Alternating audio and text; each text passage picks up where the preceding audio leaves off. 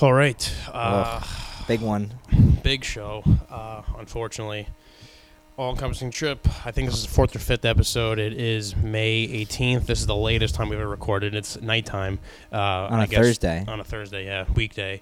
Uh, I'm flying to New York tomorrow. Pete has work tomorrow, unfortunately. But uh, this It's okay. it called for a special edition or a special occasion podcast. Um, not in a good way, unfortunately. Um, basically, because Chris Cornell passed away, age 52, uh, last night, early in the morning. Um, pretty, pretty tragic stuff for me, especially just because I've. He's, I mean, probably my number two or one B if Eddie Vedder is one A.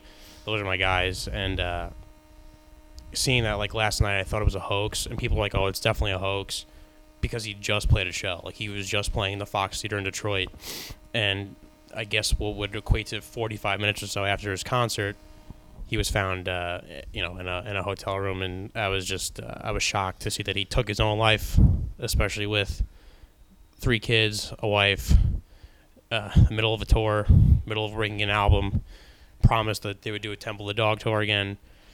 Um, But I think it's important uh, to really celebrate this this guy well, you're right. today. You know, not focusing on kind of the horrific graphics of it. Um, It is pretty horrific. You're right. No, you're right, Um, and you're right. Absolutely. But like even just from my perspective, not being big on this, like I was never huge into Pearl Jam till I Yeah, met you and Brian, and, yeah. and you kind of you know, recently, you've been pretty big into Chris. big yeah. into that and big into Chris, because the dude's fingerprints are just everywhere. Exactly. You know, on early '90s, eh, really any kind of music, it's, it's he's there, and whether it's Pearl Jam, Temple of the Dog, or just the influence he had, he's the dude's everywhere, and not to mention his talent, but he's just such an influence. And I know so little, but I've gotten Sure. so much. No, you're right. That, that's a, that's, that, a, that's a good point. You know, Yeah, I mean, once like the shock wears off, the initial shock, the initial like, man, I was worried. I thought we are gonna have to call uh I was not my Call your doctor. and I my parents, my parents were like worried too. They were pretty upset. They were, my mom and dad would text me like these big long things, um, just because I was very. Not that I was like sending very vague text messages. Like, like it sounds like terrible. what I was saying was like I'm just I was more of like a life sucks and then you die kind of thing. Like you just on earth to pay taxes and you know get you know just nothing good ever happens. Then even the things you enjoy, like I enjoy his music and mhm. his artwork and you know artwork in terms of his music and stuff like that. It just takes it taken away from you. Still there. I um, mean, it's still there. It's not like his. It's no, it's there, it's there. But I, I just think he had so much more. I think that he was going to give so much more. Whether it was to the new Soundgarden album, it was to seeing his live shows, it was to they just toured as Temple of the Dog for the first time ever, playing those songs, Mhm. and the shows are so good. And I was so fortunate to see it uh, here in the forum that they wanted to do it again because all the rest of the members, like Mike, Stone, Jeff, they all want to keep doing and write songs together because they're great at what they do, and it's different than uh, you know being with Soundgarden or Pearl Jam, uh, and it's just like it's full circle now because that band was created based off of Chris's roommate Andy, who passed away from a heroin overdose, and now it's like. I mean, the next question is: Do these bands continue? Like, not the Soundgarden. I don't think Soundgarden will, will pull an Alice in Chains, and I don't mean this in a derogatory way, but replacing the lead singer, I don't think Chris could be replaced. Um, No. But will Pearl Jam and the members of Soundgarden, um, you know, Matt, who drums in both, Kim Thayil, the guitarist, and, and Ben Shepherd, the bass, like, you know, what do they do? Do they create some sort of Temple of Dog style?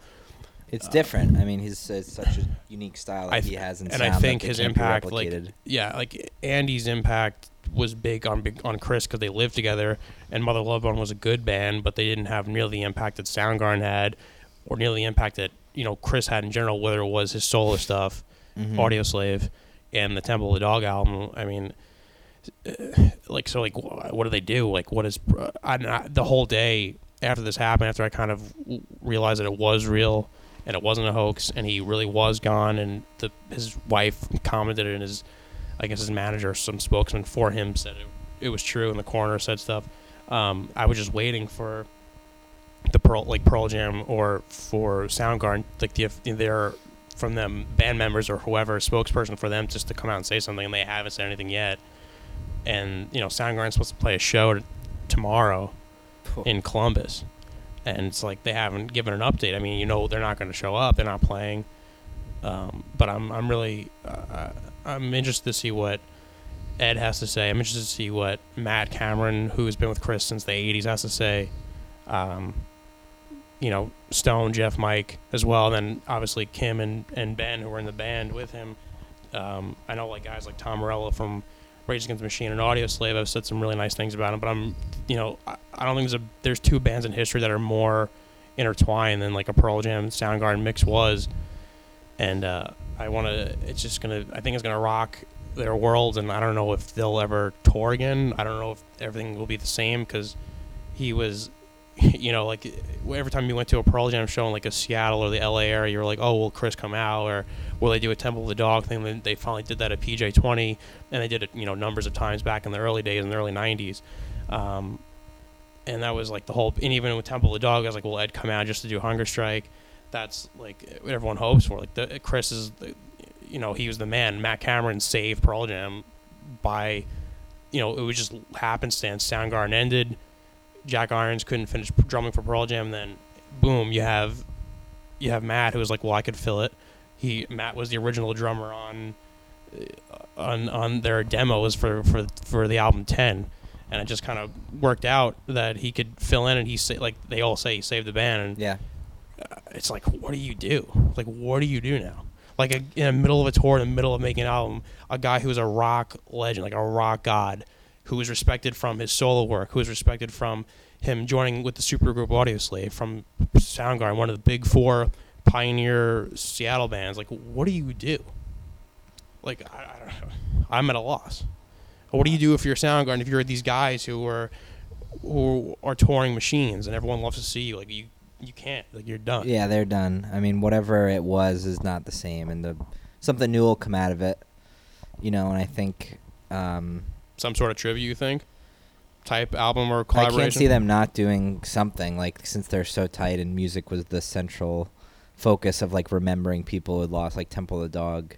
So I can't see that unless it's his family like wouldn't you know want or they're trying to respect him in some way and let him be at rest. But who knows? It's so s- soon. You know, I think in a lot of ways it'll bring his influence and his music to the forefront for like the more mainstream because I don't think he's too like his influence isn't well known in the general public as much as it as it should be and I think That's a good point. you know that's a good thing that his music will kind of yeah, that's that's a good point. I think I noticed that today. bit. I definitely noticed that today. Um, excuse me, I'm sneezing in the podcast. Salud. Um, I noticed that today on social media. Like, it, it was covered everywhere. I think just because, I guess uh, it was like weird. I didn't think in my head, like, yeah, I'm like I knew they were popular, like Soundgarden. That is, I knew Chris was popular. Um, and then I'm seeing it come out like local news and stuff, and I'm like, well, I guess they have to cover it. He's a, you know a celebrity to an extent mhm. um, even though I guess his like his peak was closer to the early '90s. Um, but then like stuff kept coming out, and people just, just tweeting their own thoughts on it and stuff. And I was like, wow, I guess he did reach more people than possible. Um, and then I, I think yeah, it has like that Van Gogh, Kurt Cobain type effect where once you're Yeah, gone, it, it, it multiplies and it gets exponentially bigger. Um, I think their music was definitely not uh, mainstream to the point where it was definitely heavier. It was definitely more metal and dark. Mhm. But he had this uh, like ability to make metal songs or hard rock songs catchy enough to be played on radio and to make it in, yeah, to, a metal to make melody. it listenable. And you're like, Yeah. wow, well his voice is so damn good. Even if they have these weird timing signatures or Kim's playing in a drop D, you know, guitar tuning that makes it very heavy. Everyone still like like like their songs Yeah, um, where they didn't have as many radio hits as like a Pearl Jam would have. So that's it. Definitely did hurt their popularity. You're a million percent right. Um, but I mean, I just like I mean, we talked about this with like um, Bruce Springsteen about like trying to people shy away from the the the kind of darkness that are in these guys to like kind of cr- it kind of brings it back to like you know what it takes to create like something that that's true. great you know it comes from a place of like a lot of pain and but people don't want to think about that like someone as big as Bruce or even like Chris you don't want to think about it and it's Yeah. this No, has been going on, on in the guy's head for him to you know take his own life You're making good despite being having so much still ahead of him you know still you know being so well loved by so many people like there's just you know a lot of I mean, that's a d- different conversation, but there's just so much we don't know about these guys. You're right. But it's almost like the price of of it, you know. No, you're you're that's that's a, another really good point. You're right about especially with the Bruce Springsteen analogy, who's Yeah. the book that just came out, Born to Run. The main part of that um, was really about his his own depression because it runs in his family, and his dad was schizophrenic, and how his like you Right. know a, a large uh, you know Bruce Bruce's catalog is like fifty percent driving songs and like fifty percent like getting out of this town to like show his dad songs like that's because that's what it was Yeah. um, and that's a good. I guess I'm selfish in a way because I'm just used to him being there. It was. It's just this weird dynamic where, you know, even Layne Staley from Alice in Chains died in 2002, and I was young. We were we were young. Um, I don't really remember that, but he was kind of gone from the music scene since like '96 because he was just in such bad shape. Uh, and then obviously Kurt died in '94 but then you out of the so out of the four remaining bands you had Ed and Chris like Ed and Chris are always there there was the guys who you know Chris learned from living with Andy Wood that he doesn't want to live that lifestyle and you know even though Kurt and Ed didn't really see eye to eye and get along as well you know as well he gets along with Chris or Layne he lived through Kurt dying like that's the song Immortality is about Kurt Cobain he lived through you know Layne Staley dying wrote a song called 42002 for Layne like they're they, those guys you were never worried about going down that path uh, because that that whole Seattle scene, that whole that, I mean that whole movement. How many guys have we lost? Like I mean, Shannon Hoon from Blind Melon, all these Mike Starr, the bassist from Alice in Chains, like all these guys are just gone. Mhm. And you never would think like you're like Chris and Ed are in their fifties. They're they're Pearl Jam Soundgarden. They made it. Like those guys are fine. You would never ever think Chris is gone. In my head, I'm thinking Chris is touring. Chris is making an album with Soundgarden. Chris promised Temple of the Dog albums and more dates. So when you say like we don't know what they're thinking, what's going on in their head, just the way we don't we don't realize it with Bruce until Bruce comes out and says it. Mhm. I mean, you're a million percent right. Like I, that's why it's selfish in a way. That I just assumed that he would be fine. He would be there, um, and I think that's like the hardest part too. Is like I just saw him before you know the new year. Like I just saw him in the end of November. Uh, his tour came around. I was like, I was mad at the band for picking like only Midwestern cities. I was like, how do you not come on the West Coast? And I'm like, all right, they're probably making an album. They're probably close to an album being done before the new year. They're gonna come around here, and I'll see them before the new year's over. I was positive. I was like, I'm gonna see Chris Cornell before the new year's over. Um, but I never really stopped and thought, you know, hey, you have three kids. You're in a movie that could win you an Oscar because of his his addition to the soundtrack. You're touring. You're making an album. I never thought like, what else is going on, um, you know, in his head and stuff. So obviously, when you're, uh, you know, not, not to get graphic, but when you take your own life in a bathroom with something around your neck, there is something going on, and I never really thought that um, enough. Why But- do you feel so connected to it, like personally? I don't know. That's what I was talking to Jade about before. She doesn't get it. I mean, like, I don't think my roommates understand it either. I know, like, Dustin saw me last night. Mhm. Uh, not, not not to his fault. Like, you know, I just, I don't know. It was No, I of the- mean, I know how- it's a good, it's a really good question. It's just one of those things I, I like and I, I care about. We were just talking just before we hit record.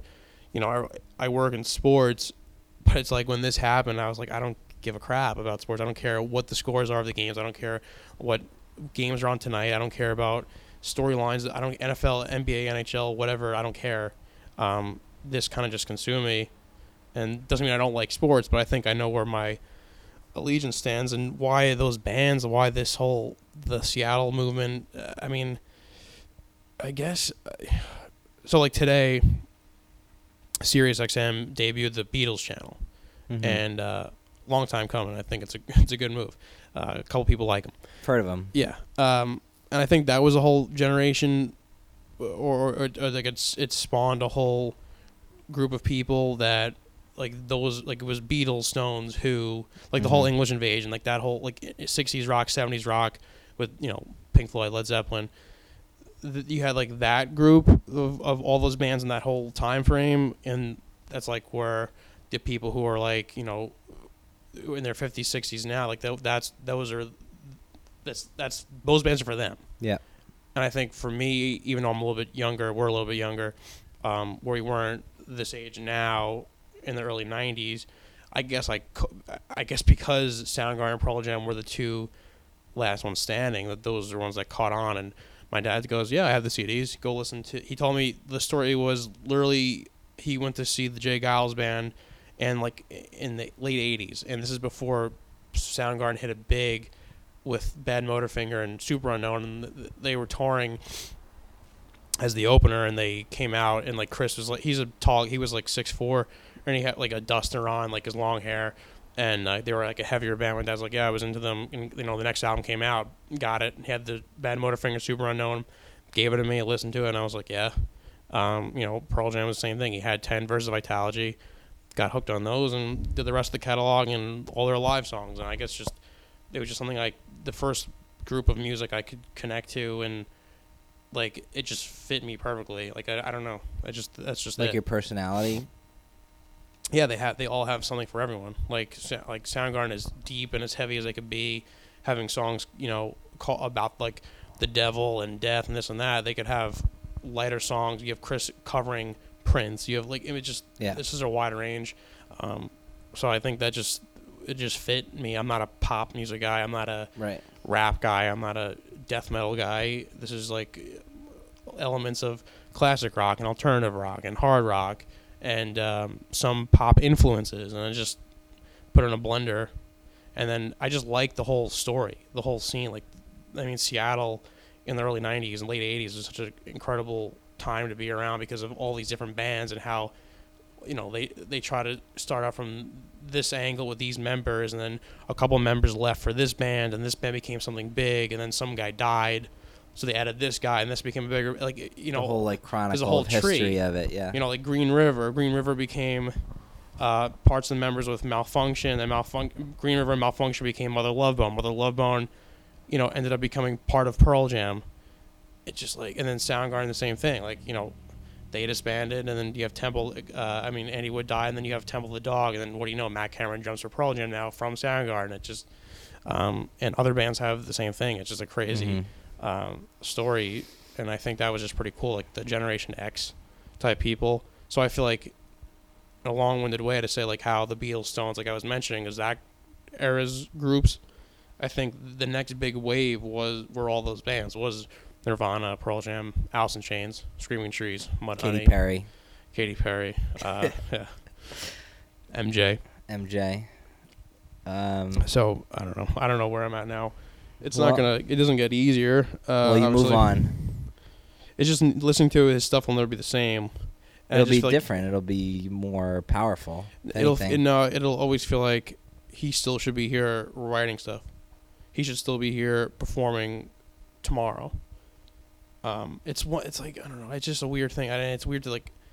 I don't know him. He doesn't know me. But like he affected so many people, and I wish someone could tell him that before he goes. I don't think that would make a difference. I think no, that's the I, whole point. I, I know you're right. I mean, obviously, if he got a chance to be alone and none of his bandmates are there, and like 45 minutes after the show's over, the show's over it, 11:15. was, it was clearly intent, at least with the well, the the whole. last song and all that. I mean, they've covered that before. The verse that uh, Led Zeppelin used to play. I forgot the name. The in my time, in my time of dying. hmm Um, Did the other song have any significance? The slaves one and that slaves and bulldozers. That's just the song on uh, Badmotorfinger. It's a heavy song. They usually end with it because it's very uh, it's a loud, messy, like weird time signature song.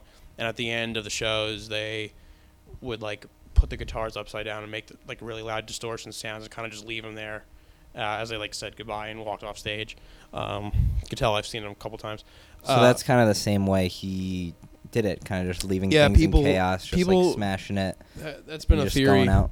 between that adding the the, the Bible verse as uh, in my time of dying from like the Led- Led Zeppelin made, and then the tweet he gave out. He sent out. He took a picture of the Fox Theaters like marquee in the front, and his hashtag was like hashtag No More Bullshit. Um, people don't know what that meant, and then he said something in the show about how he loves Detroit. It's like his favorite place, um, and the people who are at the next show will be sorry they missed this one. So again, it could just be him pumping the crowd up. It could just uh, be all coincidence because they've covered um, the Bible verse song before, and they've covered like you know, it, it, rock lead singers say stuff like it, I- Yeah. but um, people I I was listening to uh, they had like a tribute show on Sirius XM today, and they were like, well, I was there, and he seemed really off, and he had no energy the whole show, and uh, I mean. Look, I don't. I don't know. I, I just don't have an answer. I don't know. I wasn't there. Um, I find it weird that that uh, none of his bandmates knew where he was. I find it weird also that that quickly after the show, his wife knew something was up, so that she was calling him and be like, "Can you please contact him and find him?" Um, so I don't know. I don't know if we're missing details. I don't know if there's something that'll come out. Probably Regardless, not. I don't think anything will almost come out. doesn't matter. It doesn't matter. It just, I just, I guess I'm just looking for answers.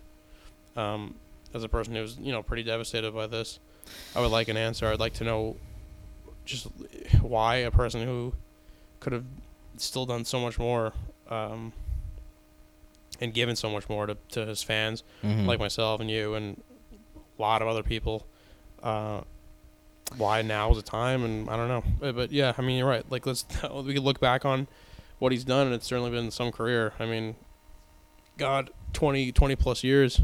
Soundgarden, I think, started in 84. It's a long time. Anyway, DMV. Uh, yeah, we did, we did 20 minutes on Cornell. Today was some day. So it started off, um, I went to the DMV yesterday.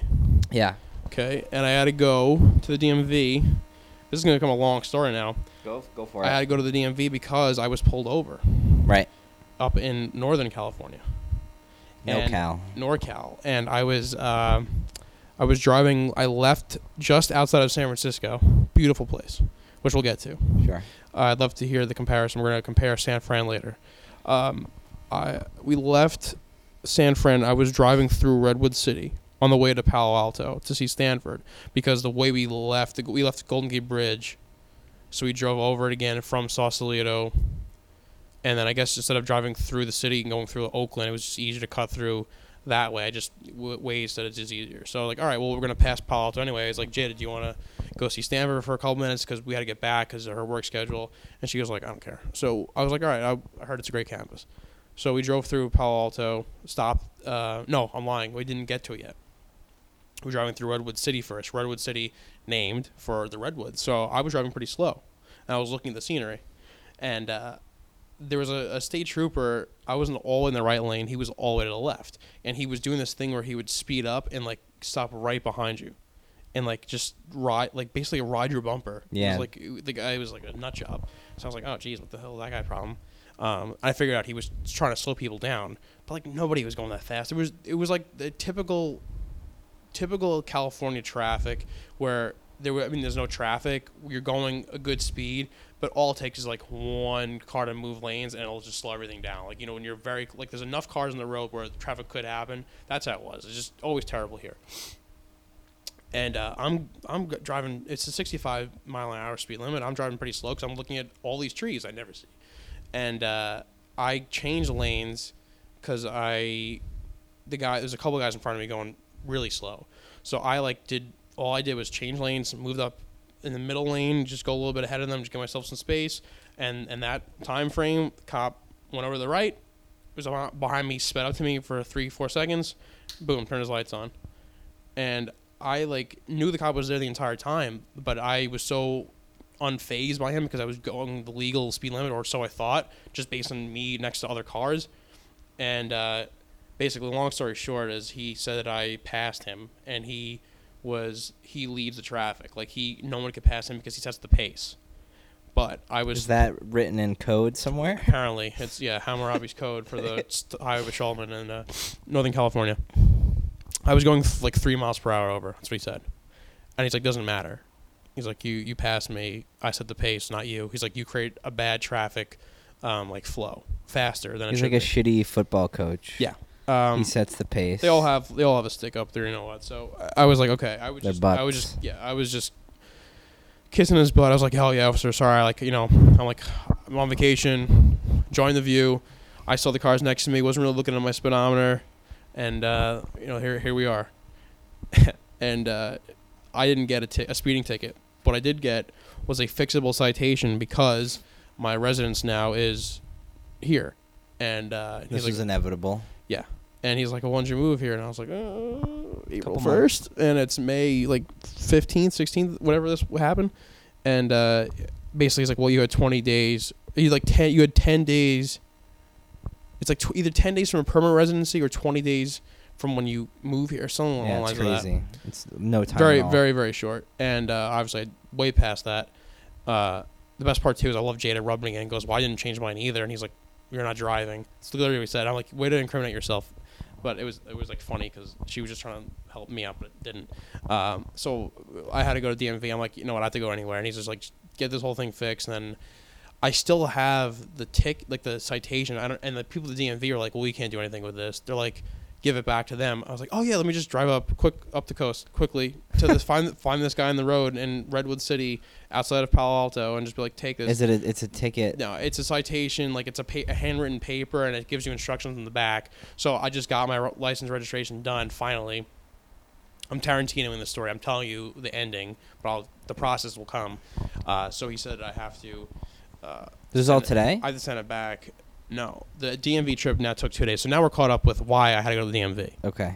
So we go we go yesterday, and California's DMVs. I asked you first, so you knew I was going. Because I asked you because you drove to the valley. Yeah. So we. I did a lot of research because these days we got to always have the best. Right. I wanted the best DMV they had in Southern California. you, why, you you researched because of that and because why else? I want to see if you you say why I had a. I also did research. what do you mean? Well, why do you have to research the DMVs in California? Because DMVs everywhere are terrible, and I've about just like going in and getting, waiting for like hours, like all, like it's a day Sure. event. But But that's anywhere. Some of them also are not multifunctioning. Oh, that's correct. Yeah, Yes. yeah. So you have to find the correct one that can Some not only f- they can like issue licenses. one just do licenses, one just Correct. does registrations, right. and then some do. They're like the all-encompassing ones. Correct. Uh, so they're like the the mega Yeah, DMV. yeah, so yeah. we drove to one an hour north into the valley, and, and they're like, "This one's the tits. Like it's the best DMV you've ever heard of." They like they Yelp? they come in. Yeah, it's on Yelp. Yeah. I swear to God, and they, I thought we're gonna get in, and they'd like massage our feet, and um, we got in there, and they're like, "Yeah, we."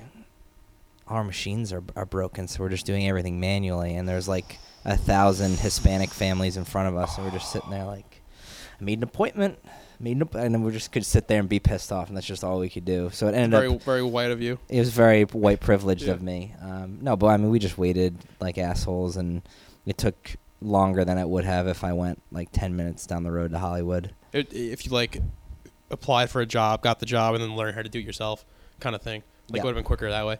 Um, so it's funny you said that the machines broke down. Uh, hint. So I go. Uh, my thing was like I live closer to the West Hollywood area. West Hollywood Center does registration only. Hollywood does licensing only. So I'm like, Right. is it worth going to one and then going to the other, or should I just do one that does everything? The one that does everything, there actually is one in Culver City. I'm not sure if the one in Colorado over by your neck of the woods does everything, um, but I figure Culver City is a little bit closer, less of me on the 10 during rush hour. So I go yesterday at eight o'clock, at nine o'clock in the morning, right when it opens, and there was like 50 people outside in a line. And I was like, damn. Um, but what that was was just basically it just opened up, and they weren't, and they had to like, they were just helping people to get the ticket numbers and sit down. So that actually moved pretty quick. Uh, right off the bat, the guy's like, "Where's your two proof of address and where's your Oh, yeah. passport?" And I was like, "Well, don't have that." He's like, "Okay, so you're not getting licensed on today." I was like, "God damn!" So he's like, "But I'll do the registration." I was like, "All right, cool." We bring the car to the side. Guy checks the car out. Totally fine. Great. They checked. They looked at the car. They have to bring to the side of the, DMV. and the guy oh, comes because I out. gotta. Okay, yeah, I didn't have to do that. So the guy checked it out, and then I go and do the whole process inside after waiting for a bit, and it's like 180 bucks. And I was like, you gotta get it like smog wow. checked and all that too, right? Get the thing back, and the lady was like ultra, not English speaking. Let's just put it that. I don't know what she was. I'm not gonna uh, assign her. Speculate. I'm not gonna assign her a. Uh, She's ethnicity. German. Uh, yeah, very German. So she gives me back this thing and doesn't explain it. It just says like registration not complete, need smog check. I was like, great. So now not only do I have to get the smog check, I have to go back home a half hour drive to get my two proofs of uh, address and my uh, passport.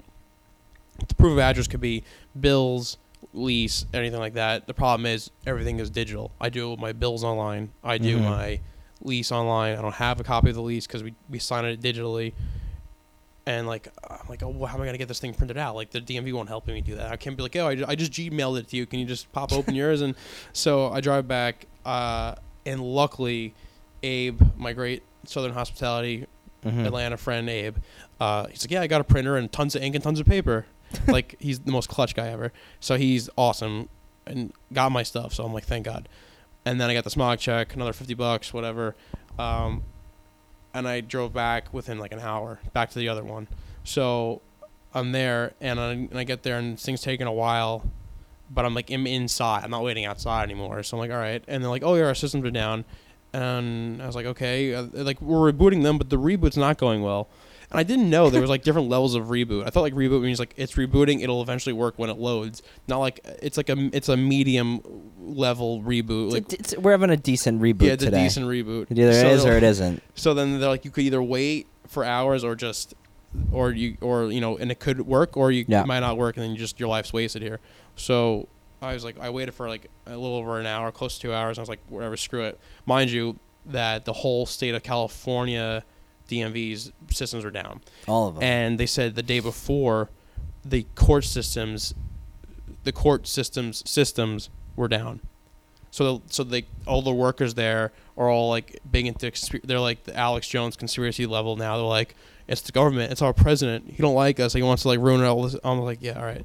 so I, I'm like I had enough of this. I got up and just left, and that was done. So I got partial of the registration done, um, and nothing else. So today I went back uh, after like no sleep because of the Chris Cornell news, and I was like you know just screw it. I'm just going eight o'clock, and same thing, line out the door. Um, but eventually I, I, I got the whole thing uh, done today. Uh, you know, picture taken, license plates, license going to be sent. I took the. You have to take a test. Yep. So it's like if you're a driver in New York for, for 80 years and you move here, and there, and, you know, you could be the best driver, no accidents in New York, whatever state you live in. You come to California, like, well, we have Gotta to know the rules, man. recheck how you know how to drive. California, the only test should be could you could you roll down a highway going five miles per hour and brake often? That should be the, the only test because that's what the driving is here. Could you drive 30 feet and then you hit a stop sign and then a red light, and then do you understand the right on red rules? Like that's all California is. I've never driven freely here. I feel like ever. You gotta get up early, man. I sometimes I get up at like four in the morning and just drive around. To drive, yeah, just well, it's just a I gotta go come back, go back to or bed, just like but go a little, a little like free bird. a couple extra miles north of the valley, and then you'll be fine. Not in the valley, because the valley's just as bad in traffic north of the valley, like Santa Clarita. Then you're on the I Sure. five there. I fly. I know nothing about the geography See, I'm of very this good, place. 'cause I, I'm a big commuter from Bakersfield to, Cal- to oh, LA. that's true. So it's like you leave here and you hit the valley, you know, Burbank, Studio City, Glendale, all those places, and then you're going No north. idea. What happened? No idea. Really? I- Okay. There's Uh, too much, and they all before- sound the same. Just go up the 405. Well, Glendale's No, kind of east. You're you hit Burbank if you're going to the 405, and then eventually you merge into the I5, which is the big one that goes up and down. That goes all the way through to like Canada, uh, and you hit like uh, Valencia, where Six Flags is. You hit Santa Noted. Clarita, which is like in the same general area, and then you hit the mountains. And then once you go through the mountains, then it's the the Grapevine, which is like the way down the mountain, and then you're in Bakersfield. It's very simple I didn't listen to a more single the, second the more that, you know. I'm I'm prepping you for the eventual drive. which I won't be driving. I'll just let True. the, the computers take over. Yeah, that's true. It's not Tell that bad. It's really not that bad. Turn and fart like that tells me everything. But the uh, yeah, the, driving here, I don't know. There was I was shocked to take a test, and I was told too. So Dustin and Abe, my roommates, were like, "Oh, you, you can get like four wrong, and then you and you don't fail." And I got like three wrong, and I There's was like, some weird ones in there about Yeah, like and was- motorcycles and, Uh, shit. Yeah, and I was just like, oh no, if I get this fourth one wrong, I fail. I'm gonna look like an idiot. There was a guy there. It was like a Hispanic guy. I noticed him when I first walked in taking the test, and he left after like my three hour ordeal today. He left. He, he got done taking the test at right after I got done. I was just like laughing. The guy must have failed seven times today. you could actually take a test three times and fail, and then Yeah. yeah, yeah, and that's it. But I I passed. So I am Great now work. I'm now an official um, Californian Californian Nice. You got the Soon. license. I got the license. I want to get the black one, the black license. the vanity one. You have to apply for that, right? Or like I just no pay clue. extra? Because you see people have the white one. You have the white Right. one, I do. and, and there's the black, the black and yellow. what one. would you get your? Would you get it vanity? Yes. Ass man. Yeah. Yes. uh, no, I, I asked like my friends for for what should I do? What should I put on? They're like gabagool, uh, just like very New York or Italian things, or just like funny, like I eat ass, but like E five five because like people beautiful. wouldn't do that. Just funny stuff. Uh, maybe now I'll do a, a Pearl Jam or a Soundgarden tribute thing. Um, I'll see how much it costs because I want to be different. I, I also miss my. I love having my New York plates and my New York license. Did you get to keep it? Yeah, I asked to. You could actually write like retain, and I asked to re- retain them. I'm very What are you partial gonna to do those. with it? You gonna put it up in Yeah. your garage? No, I'll, I'll, I'll hang in my, Above my the- the wall in my room. The saw. I feel like I'll just put dual plates on my car. I don't know. just on top. I, I love my uh, the the New York plates. I like being like the different person. Also, the reason why I think I got pulled over was because it was Definitely. it was license plate profiling. No doubt. I'm glad you agree. I thought so too. And I was gonna say to the guy, but he, if I felt like No. I, I made one comment to him about like, We're not allowed to make uh, prejudicial. well, because he said I, he said like you were going three miles per hour over, and I actually and I said like I was like three miles per hour over, and I kind of gave him a look, and he was like, doesn't matter how like he was.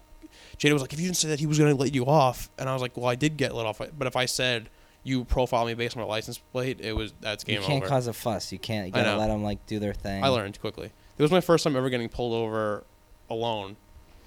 Like you weren't alone. Well, Jada was there, but I mean, like I've been pulled over Well, in the car. Like my mom, she's got pulled over, and for like no reason. My dad got pulled over because like a tail light. I think my mom did the same thing too, actually.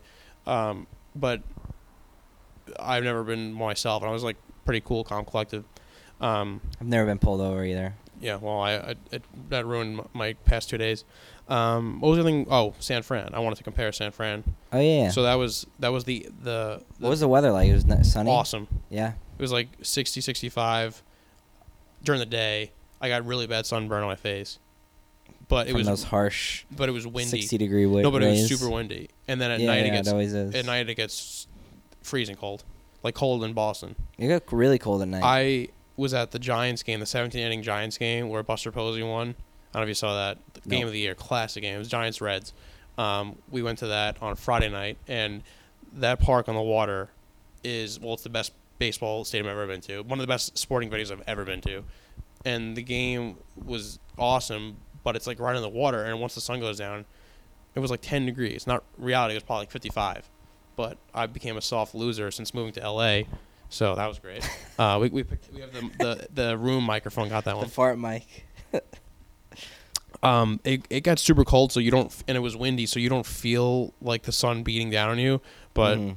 I mean, I was like, I'm like kind of peeling on like the top of my forehead on my nose from that. Uh, Sad. What did what did what? I don't think I've ever. I didn't ask you about your initial reactions to San Fran. Like, what was your talked overall about rate? it. You talked about it, but I don't think I said like, how did you feel about it? Like, do you like it, dislike it, better than L.A., worse than L.A.?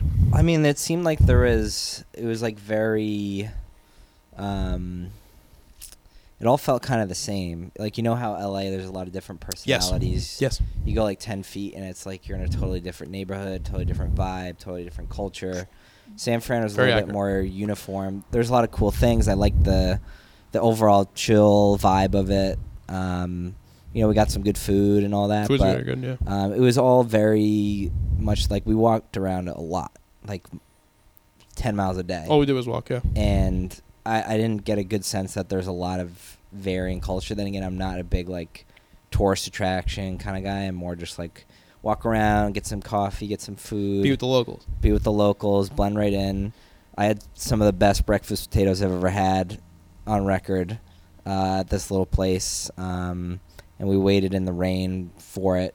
Um, so like that's um, pretty solid. So that's like what I enjoy doing. So Sure. it was in terms of that, I, I I really enjoyed the trip, and I love seeing new places and all that. But in terms of that, I was pretty surprised by how m- much it was. Just So the you same. just you just live there as like a San Franciscan instead of that's not the goal. I just like No, no, enjoy. but as opposed to like what I did that was planned for me, which was like the ultra tourist vacation. Yeah, you got the the mega tourist package. she oh because it was kind of like uh, she said when, when Jada was like, okay, we're gonna go. I have a surprise trip for your birthday.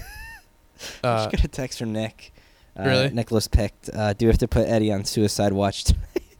yeah, tell him yeah. Tell him, tell him we're talking about it on the podcast. Was he, what do you want to join to discuss? Uh, to say I'm a little worried about him might be an an understatement. At least he knows So he, funny that he, kno- he he, doesn't he, know. he, he- yeah, but he knows me well though. So I mean, I, I applaud him for for caring. Um, We should send him a voice message. Uh, what was I gonna say? So yeah, I had the. She was like, "Well, we're either gonna go to up. We're gonna have to drive a lot further for a bigger weekend thing, or we're gonna go to San Diego, um, the closer one. I mean, no, she said the closer one. So I'm like, well, one San Diego. I'm guessing one San Francisco. And she's like, yeah. I'm like, let's go to San Francisco. San Diego's a day trip. So we went up there, but and I said I, the one thing I wanted to do was see the stadiums or as many stadiums as I possibly could. Yeah, and that's like, one thing I do regret is And not. oh, it's awesome. We I mean, go we I didn't go in baseball season, but uh, we should we should definitely go back up. Uh, or uh, the other thing I wanted to see was Stanford. If we drive through it, because I've heard it's a really nice campus. Uh, I've seen arguably the only campus I haven't seen that's considered one of the best in the country is Michigan's. Because I've seen Stanford's, UNC's, and UCLA's are all like ranked apparently like very high up. oh really? Um, so, yeah, so we did Giants game. We did the Painted Ladies, the Full House House, Alcatraz. Uh, what other touristy things? Uh, there's like the Union Square, the trolley ride, the Fisherman's Wharf, which is like the big one. Mm-hmm. So we did all the touristy stuff. Ghirardelli Square, where the chocolate's made. Literally did all the everything like You did. packed neighborhood. Everything was packed. We did like because that's where all the tourists would go. Uh, it's a very East Coast city. It is. Yeah. It's very like New York slash Boston, any city on a on a on faster a on paced. water. Yeah, it's it's definitely faster paced. It's definitely a lot of like the downtown business district area. Remind me of like downtown Manhattan, like kind of near Stone Street and Yeah. the Seaport, uh, and and Boston too, like the financial district in Boston. Uh, I liked it. I, I I think you're right that there's like no culture. Everyone's just like uh, uh, an aspiring, not aspiring. I guess they kind of to live there. You kind of have to make it. Billionaire. Yeah, the, a bit like a lot of billionaire white guys in But it was uh, weird, like some, especially by like the Patagonia fleeces. the the Golden Gate Bridge, like all those houses Yes. along whatever Pacific Road or whatever Yes, that yes, is. yes, yes, yes. Um, there's like this weird collection of like probably very very expensive houses. They're all like different styles. Some are like modern. Some are like um, It's actually really funny you brought Victorian. that. Some are like Yep. weird. because every other house looks exactly the same in San Francisco, and then once you get to that area, it changes completely. There's there's modern stuff. yeah, I told I said to the Jen, and she goes, "Oh, who cares?" I was like, "We just literally walked around an entire city for three days. Every single house looks exactly like Danny Tanner's house. Every single one. Like they could have picked any single house for that to be the Full House house because they all look exactly like Every Yeah. neighborhood, no matter where you which go, Which is awesome. There's some cool Yeah, little it's cool. neighborhoods for Uh, sure.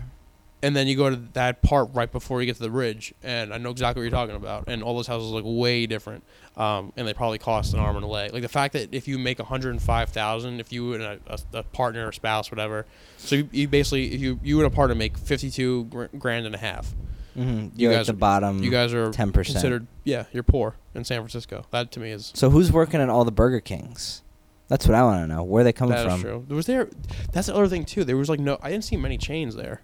It's very like uh, mom and pop, like corner store type thing. There were some, like there was like a Whole Foods, uh, there, which is like typical. But there was no. I didn't see a lot of like. There was no like In and Out. At least I didn't see it. Yeah, well, that makes sense. It's very liberal city. Very like. uh They had bubblegum Support shrimp local. though down the the wharf. Thank God. What would we do without Yeah. Did the did the bread bowl, which is good sourdough bread bowl. They're from known for Bubba that. Gump? No, from Okay. the, uh, the the the place that's like the big big place that's like the Bo Bodu Boduin or something like that. Oh, I don't know. It's like the one you're supposed to go to and try. Uh, she did her research. She's been planning this for like two months. She found out which place to get the bread bowl. She found out the best bakery, the best brunch spot, the best dinner spot. Um, so I mean, I, I give her credit. She knew what she was doing. Uh, there's one person to trust with the travel plans and food and sightseeing. I would say it is probably Jada. So I was happy with that. But uh, I would like to go back and kind of do it more like your style, where we did walk everywhere Mm-hmm. but to not be like, okay, we have to go see this. We could just live, and just like whatever happens, happens. Um, which would be me just going to a, Giants game every single night and hang out. But the, the bars in that area, I'm telling you, that stadium was awesome. It was like a beer garden in the outfield, where the glove is and the and the Coke bottle, Mhm. uh, and like right on the right side, like you walk, like down by McCovey Cove, like on the right field wall. Yeah. And then once you hit center field, center field and left field is just food stands in the back and beer and beer stands with like picnic tables. That's pretty cool. And I mean, we sat for the first four innings, five innings, and uh, Johnny Cueto was pitching a gem too, and they were down early. The, the Giants were down, and they tied it up late uh, before I went to the extras, and we watched like the we didn't stay the whole 17 innings. We stayed until uh, the ninth, but we were just in the in the back like Yeah, just It was awesome. Uh, really, really, really big fan of that stadium and the whole area in general leading up to it. It's it's kind of I wouldn't say like Fenway because uh, Fenway is kind of concentrated, and like the Bronx stinks. But it had a lot of multiple like different streets you can go and party on, and uh, I really enjoy that a lot. Uh, I thought. Alcatraz was pretty cool too, being like it was. That's one of those things in life that I was intrigued by for some reason. Uh, I don't know, and just seeing it was pretty cool. So I was glad I could I convinced Jada that we could we should probably do that because she's not big on stuff like that. Uh, not to put her down, but anyway. Idiot. Um, but yeah, overall I, I, liked it. I mean the drive is it's uh, you know five hours, four four four hours from Bakersfield, so like six from LA. Yeah, Little- little less than six. Uh, if you don't hit traffic, it's you know you got to stop multiple times, but it's it's not the worst thing. I would I would definitely go back. I think it's definitely a, good idea to go back if there was like you know Yankees Giants game. We had a free weekend, or you know Giants, our Giants are playing. The New York Football Giants are playing up there. I would I would go back uh, because I think it could be done and way cheaper if you're not spending money on big meals, fancy hotel room, like parking this and that. I mean, you could pretty much you you could pretty much do it. So it it was good. I'm glad I finally saw it. That being said, I'm like way more into Los Angeles and like I like the SoCal area way better. Yeah. I think just because you have beaches you could actually use. Like the, you still have mountains here. Um, I You got know. it all. I think up up if we north, just substitute the people with North- like some the somebody more people, interesting. yeah, the, I agree with the people, but like Northern California is a lot of just, uh, it's just like a lot of freeway. Like I drove through San Jose, it's all freeway. I drove like you know, Palo Alto, like Stanford, is a super nice campus, really really nice, um, really rich suburby type place. But then once you get on the road, you know, it's back to like the, the freeways and like and like strip malls and that kind of stuff. oh yeah, Uh, kind of like Anaheim, how Anaheim is like a weird fake place. it's bizarre. Yeah, and then uh, you know I drove to like Silicon Valley, it's just like empty, just like very a lot of space, a lot of mountains. Like I think Malibu over here is way more scenic. That being said, Golden Gate Bridge and that area is really nice. yeah. Like the, the like the water like on the rocks, um, the wharf was I liked it a lot, but uh, I'm I'm not unhappy living in L.A. over San Francisco. and on to Seattle. Seattle. That will, yeah, that was the thing I wanted to bring on before with in relations to Cornell. Uh, and now I need to go. Like now, I definitely have to go. To, a pilgrimage. I have to go to Seattle super quick. I was talking to Landy, uh, who I unfortunately did not see in San Francisco. I didn't want to bother him. I was literally in Stanford's cameras for ten minutes. I took two pictures of the clock tower and like the main hall, like on the grass. Mm-hmm. And then Jade was like, I have to pee and like get back home and sleep. So we left. Um, but I talked to him today because he's just as big of a, if not bigger, Cor- uh, Chris Cornell fan and, and fan of this kind of music. And uh, he was pretty upset too. And I was like, Have you ever been to Seattle? Because he lives up in like Mountain View area, which is right outside of Palo Alto in Northern Right. California. And uh, I was like, "Have you ever been?" He's like, "No." And I was like, "We got to go." Like I, I, I always wanted to go, and now that Chris is gone, it's way more of a reason to go. Just to, I don't know, I don't know what I, I just want to like feel. I wanted to. I wish I could like recapture like what the feeling was. Like if I could go back to the Off Ramp Cafe in like August 1990, 1990 or whatever, when Pearl Jam was this little known band called Mookie Blaylock, and they went on the stage in like this cafe and they played. Like I want that energy, that that vibe, that feeling. I want to see what it was being like. Like imagine Chris Cornell living with Andy Wood. It's like me and you living together in a place like this. It's like two rock legends. It's just like I I don't know how to put it into words. We should probably start our own band. But I just want to no. I I just want to like. How do you experience the Seattle feeling? That's what I want to do. I want to go there and just like immerse myself in. I want to do what you did in San Francisco in Seattle. I want to just walk the streets. I want to just see the places they would go to. I want to see you should recreate. where the the feeling would come from. I think that's just that to me in a cultural sense. I want to see Seattle the most mm-hmm. because I don't know what else I would do. Like what else do you do in Seattle? You see the Space Needle, you, Puget Sound, Magnuson Park is the park where they filmed Hunger Strike. That's that's like the big uh, Oh, yeah. area to go to. Um, the fish market. Uh, I've heard University of Washington's campus is pretty nice. So if I go there in the fall, maybe I'll do a Saturday football game or a Sunday Seahawks game, or baseball season Mariners.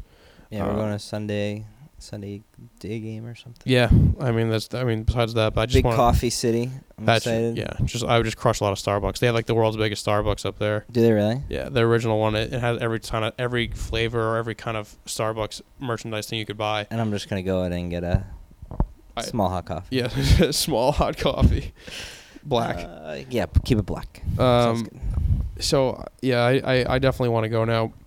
I'm very jealous you're going. Uh, the more mu- like there are music tours like grunge tours, they do bring you stuff. I've heard there's like buses, which is like the last thing I want to do. It's like to me, it's like getting on a duck boat in Boston.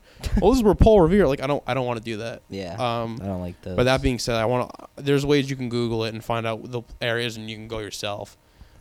Uh, Easy Street Records is like the place you have to go. That's where all the big time Seattle guys um, they love that place cause it's like a homey record store. It's Mhm. not owned by big corporation or whatever. And the wall outside, Jeff himself painted the Mother Love Bone mural.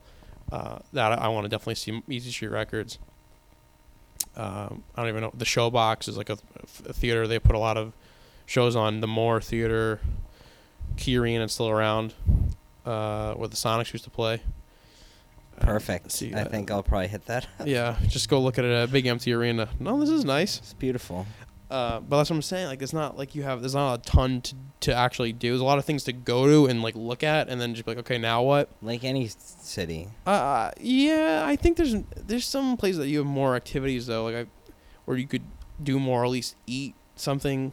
Like there's no food besides the f- the fish. You can only have fish and I'm coffee sure in there's Seattle. good. There's something good. You just Google it. You know, just seafood. it's endless. There's Seafood. endless resources to find cool stuff to do, no matter what you're into, whether No, it's will- grunge I or will- fish or out. oh, coffee or people pissing on your chest. You can get whatever That's you true. want. Yeah. You know, it's all there. You just gotta look for it.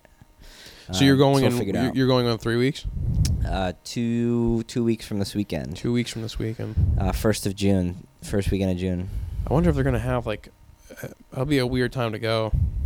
Just have this happening. I wonder if there's gonna be some kind of tribute or memorial type thing you can go do. I'm sure they're gonna have set something set up where fans could just like pay their respect, kind of like how David Bowie had that around the world and stuff. Oh yeah. Uh, I think in Seattle, Chris is definitely a big name that'll have that. There's a, a sculpture, a wing. It's like, it's called. They got their name from the sound garden. Was like a sculpture in a garden that when the wind blew would make a sound, um, and that's like literally what they got the name from. I want to. I wonder where that actual structure is. Cause that'd be pretty cool to see. See, like again, like people listening to this are probably like, "Who cares?" But different we haven't even different scratched folks. the surface No, of I- I the know. Eddie Murphy psychology and I just I would just like to go. I would like to go and just be like I did it. I I I felt some sort of a vibe that why this type of music came from this city like in the great northwest. You know, like why is it this place that spawned all this this type of music? Like Mhm. all kind of similar, all having a mostly tragic endings. Like why is it there? heroin. Yeah, yeah, I mean, yeah. I mean, that's That's a, why. Yeah, that's, where it came that's from. really, yeah, you're right. I mean, that's that's a really big the really, right really, really big reason why. Uh, and now I need to go home and watch the movie Singles. I think I have to watch. You ever see that? Cameron Crowe? Shingles. Singles, Cameron Crowe. No. He directed it. Matt Dillon's in it, and Pearl Jam is the band. The Oh, band's really? called yeah. The band's called Citizen Dick. Is it like the almost famous for Seattle yeah, in the early that's kind of what it is. And like they have cameos. Like they walk into a bar or club and like Layne Staley singing, and then Cliff Poncier who plays, that is that character that Matt Dillon plays, who's the lead singer of Citizen Dick. He's like walking into his apartment building, and Chris walks out because he's like his roommate or apartment mate, and like he says something to him about like his car or radio or something I think, or the song that's playing. Uh, every Seattle band but Nirvana was like in the movie. Um, so I don't know. That's just a little. Why every all our listeners can go go listen it. to Cameron, that. I mean, Cameron very. Cameron uh, he's listening. He sponsors. He's a friend. He is. He is. He's friend of the podcast. more respected guy. Wow, this we're almost at an hour anyway. Um, we have. Uh, Well, to let everybody know, Eddie is uh, he's okay. He's here. He's safe. I can't believe Nick texted us. it's so funny. Well, just for context, our friend Nick just very concerned. It's been a it's very an emo- emotional day, rightfully so. Um, Why is he up? It's like 1:40. He's probably. Oh no, like it's not. It's 12:40. He's in New Orleans or New Orleans still, time. He's probably like reporting on some. Probably he's, he's reporting. He's old reporting lady on, yeah, he's reporting on me. An update everyone in the Bayou. he is tweeting about to the Bayou about your your mental health. Yeah. Um, no, but I mean a sad day and still a lot to to see what happens next. Yeah. Um, be you know you went to DMV, you went to San Francisco. Yeah, this is a real bummer of an episode. Like the No, it's a good episode. San, no, I know. I think it was good. Great I think, epi- it was- I think I we it was a very strong did- episode, but I think the general tone was negative because of the DMV. And then Chris Cornell, uh, San Fran, I enjoy, but I guess it it was kind of quick glazed over. So I will promise the next episode will be more. Well, I think we dove deep, and I think we don't. Uh, there's still a lot to learn Yeah, it's about the game of life. About And, the uh, old game of life. But next week I'll, I'm in I'm in New York, so I can come back with some hopefully funny stories. I, I college graduation, so Your brother's that'll- graduation. That'll bring some funny stories. And uh, What did you get him anything? uh, no, his birth. I but I figured and it was his birthday too. So I figured if Oh, I so you're wrapping it all into one. they cancel each other out. Uh, what my this is my play, so I'm, you, we could. It's Sure. funny you brought this up. Uh, I, I was gonna say, well, hey, now you're graduated. If you don't have a job yet, do you want to come out here and visit? I'll pay for your ticket. That was gonna be my joint gift because like Why would he say no? no, he won't. So then and it, it'll it's it's a hefty price. to Obviously, fly from New York to L.A. So Well, he's got nothing to do. Just fly him in on a that's what I'm Tuesday. saying. So like your graduation birthday gift is me paying for your two hundred dollar ticket, and you can come out here and. well, It's a good price. Yeah, I mean, I got yeah. So I'm hopefully that'll happen. Uh, that's my gift to him. So it's funny, so because I was actually consciously thinking about that. I gotta find a good gift for my brother's wedding, and I have no idea. We did the bachelor party. That wasn't. Uh, that's not a gift. Did you get a chance to talk about that? Today in this podcast? Did the la- did we have one after or no? No, we didn't. Uh, Chihuahua. See, I There's a knew lot I to had a lot cover. of. I had a my topics originally before this Chris Cornell thing happened was one that, and number two, I wanted to rant about that show on Netflix, Thirteen Reasons Why. Uh, I had a strong opinion on it, and I think now because we should whole- save it. I think for a while because of basically because of suicide. Um, it wasn't anything crazy. It was just about like people too too politically correct, and now it's a TV show. My basically the analogy was like if you're gonna worry about that show, worry about people who watch Dexter, people who watch The Sopranos because they want to become mobsters or serial killers. Like it's the same vein. Um, all right, so next episode, funny episode. We're gonna hear n- one num- number one. We're gonna hear about Pete's recap of bachelor parties. Two, my trip to New York. Three, I want to talk about Matthew McConaughey and Oh, possible possibly resurgence. being I'll do my homework before. True then. Detective. I want to talk about that. Just speculating on it and the show in general, um, and I guess other any other TV things that have caught our eye. We're doing a, a Memorial Day podcast. yeah, we could. I'm around. All right. So uh, yeah, if you listen to this hour of uh, I think it's Seattle, some interesting Seattle content. said it's very interesting content, not a upbeat episode. So But I think people listen to just about anything while they're taking a shit I or think. trying to fall asleep. Yeah, That's true. That is hopefully true. even you've had a good BM while listening to this. yeah, this is a good rainy day. BM podcast. This is. I think we found a title that for the rainy day. BM podcast. Wow. All right. Well, uh, we The prob- people are going to be in for a treat when they We- think yeah. they see that title and they get. They're not going to get what they paid for. we uh, we teased all our topics that we're doing for next episode. So if you don't like any of those topics, aka bachelor parties, New York City, or True Detective, then I guess don't listen. Don't listen. But that's what we're going to talk talking to you, mom. Yeah. So all right, we got an hour. Uh, thank you guys for listening to that. Thank you, Thank uh, you. Peter, for letting me vent for quite a while about the great life and career of uh, Chris Cornell. Um, and now I guess we're that's it, and I'll have to drive a half hour back to That's uh, it. Leave the beautiful Santa Monica. So see you guys next time. Black hole sun.